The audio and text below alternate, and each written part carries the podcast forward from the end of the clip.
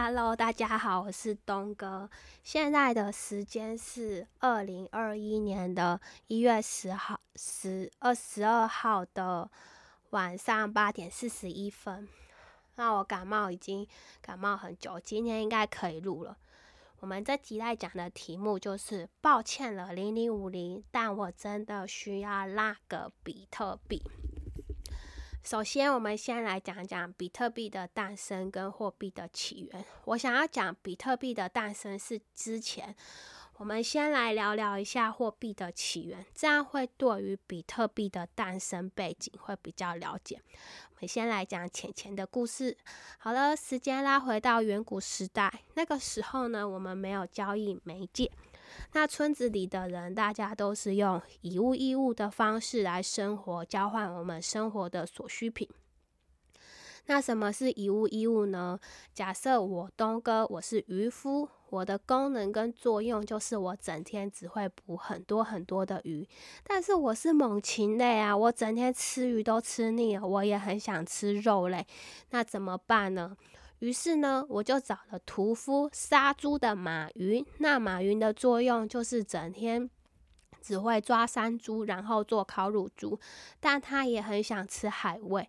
于是他就跟我东哥说：“那我的收买猪肉跟你东哥交换鱼吧。”于是我们这笔交易就成交了。东哥，我呢又看到郭董，他很会猎鹿皮，我也很想要有衣服穿来保暖，于是我就跑去跟郭董说：“东哥，我有鱼，那我们来做个交易吧。”东哥就用鱼跟郭董交换了貂皮大衣。但是问题来了，现在冬天很冷呢，东哥，我想要赶快有貂皮大衣穿，可是天气太冷了，我又感冒，我没有办法出去捕鱼啊，那怎么办？于是东哥我就跟郭董说：“兄弟，以我们两个的交情与信任，你知道的，好天气的时候我可以满载整船的鱼，但是现在很冷，你的貂皮大衣可以先给我穿吗？”我的鱼先跟你欠着。那郭董看到我是这么正直的人，当然就相信啊。随着生活越来越多的需要，例如东哥以后想要用鱼交换马斯克的电动车，想要跟贾博斯交换苹果等等，那这些账怎么办？讲一讲，空口说无凭啊。于是我们就找了一块大石头，记下了我们这些账。东哥欠了郭董五条鱼，东哥欠了 L Mask 三条鱼，等等等。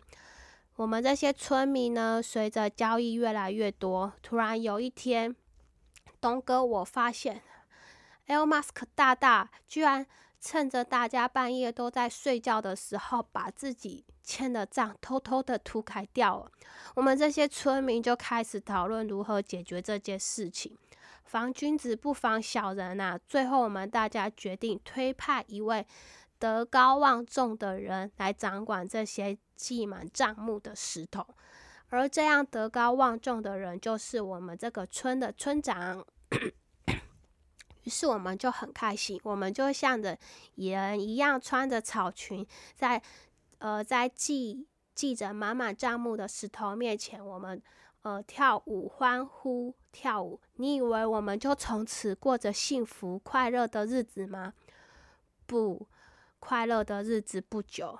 有一天，有一位村民小鹿，他半夜起来尿尿的时候，不小心看到德高望重的村长干了一件见不得人的事情，那就是村长他半夜偷偷把自己欠账的石头。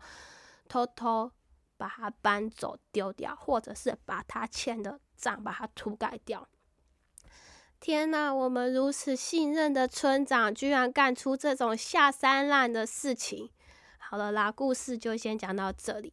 那这个跟比特币的诞生有什么关系呢？先来说说故事里的东哥啊、郭董啊、马斯克啊、贾博士啊，然后还有那个村民小鹿。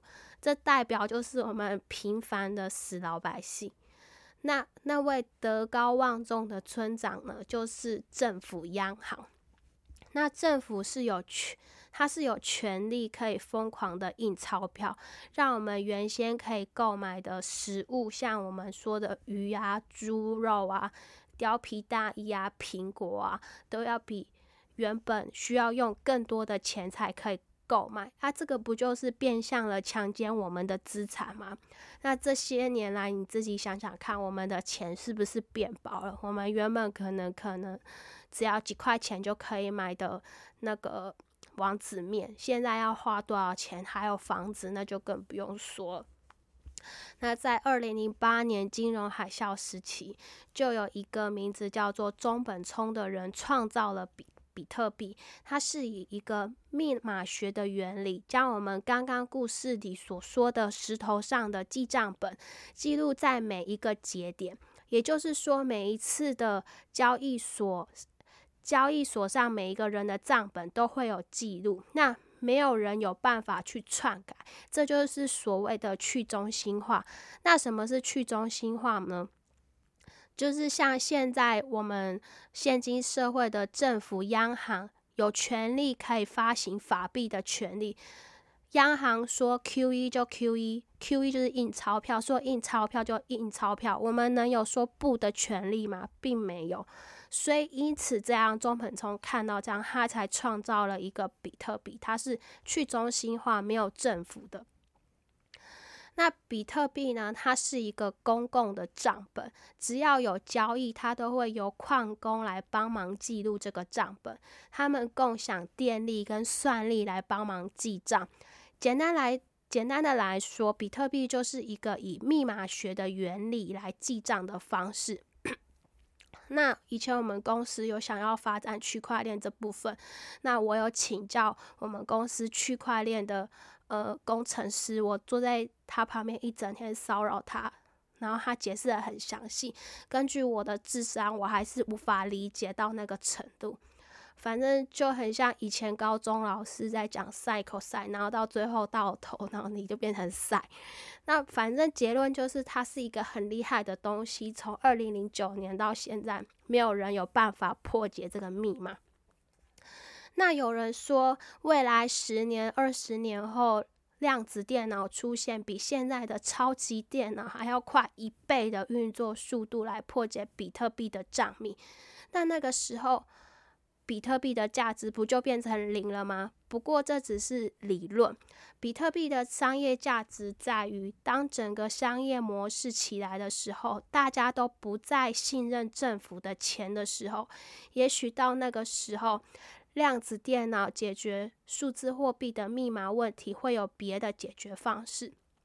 因为技术的日新月异，方法是人想出来的。我坐在工程师旁边一整天研究这个技术，我自己也是听得一知半解，所以我也不要在这里多做解释。那我们来讲赚钱实物的部分，这个我比较有兴趣。第一个。目前比特币在台湾的部分，我们的政府是把它认定为货品，而不是货币，所以不是银银行法可以管的。但大量的卖出非自然人的行为，只要开发票，要开发票，他只要开了发票，你银所税就跑跑不掉了，而且你还没有拿到那个进项发票来扣抵，那真的是要哭哭了。那再就是五年前加拿大跟欧洲。就有那个台湾比特币的 ATM。台湾三年前有人设立在台北市东区那里。目前台湾有十十个地方的台比特币的 ATM，分别在北、中、南。那我自己是对台北比较熟，先讲一下。呃，比特币实体的 ATM 分别在北车成品 K 区地下街，就是在成品文具馆对面那个扭扭蛋店里面，然后再是那个中油文林路市里那边，还有东区的顶好名店那边。那第三个就是数字货币呢，又分为币圈跟链圈的人。那币圈的人。呃，其实坦白来讲，有九成都是诈骗。如果你的身边亲朋好友，你身边的好朋友跟你说他买了什么新的什么币赚钱，跟你讲百分之九十九都是诈骗，很多都是传直销变成的币。传直销蛮厉害，只要有一个新科技，他们就可以换个华丽的衣服，就变成最新的科技。反正他们通通都在私有链上，也就是说，你就白白的把钱送给他们。而提到链圈的人，他们大概都是在讲技术，就对我来说都是火星文，我我也听不懂。那以市值来说，我个人认为只有比特币、以太坊的以太币或者是莱特币前几大币有价值。建议如果低价的时候可以分批买进，因为这些东西就是华尔街那些鬼在操作嘛。之前还让以太币一路把它掉到八十五美金一颗。其实这就是华尔街那一些老招了，利用芝加哥比特币期货交易所跟那个比特币现货同时做空做多，平均一个月玩你个一次，来来回回割你韭菜。所以比特币最高招方式就是买进开始盖牌，不要看，等涨一倍两倍，你爽了之后，你想卖再卖。那这以上就是我的建议。哦，对了，那。这一期就是很谢谢，是有人有给我留言 pa podcast，那我下次再念好，我现在突然也没有找到。那我们今天就先讲到这里喽。对了，看到我感冒的份上，感冒的份上，然后还赶快录音，是不是应该要到 Apple Podcast 跟 iTunes？给我五颗星的评价跟留言，我很需要你们的支持哦，这是我的鸡血，赶快冲一下鸡血吧。那今天就跟你聊到这里了，我们下次见，拜拜。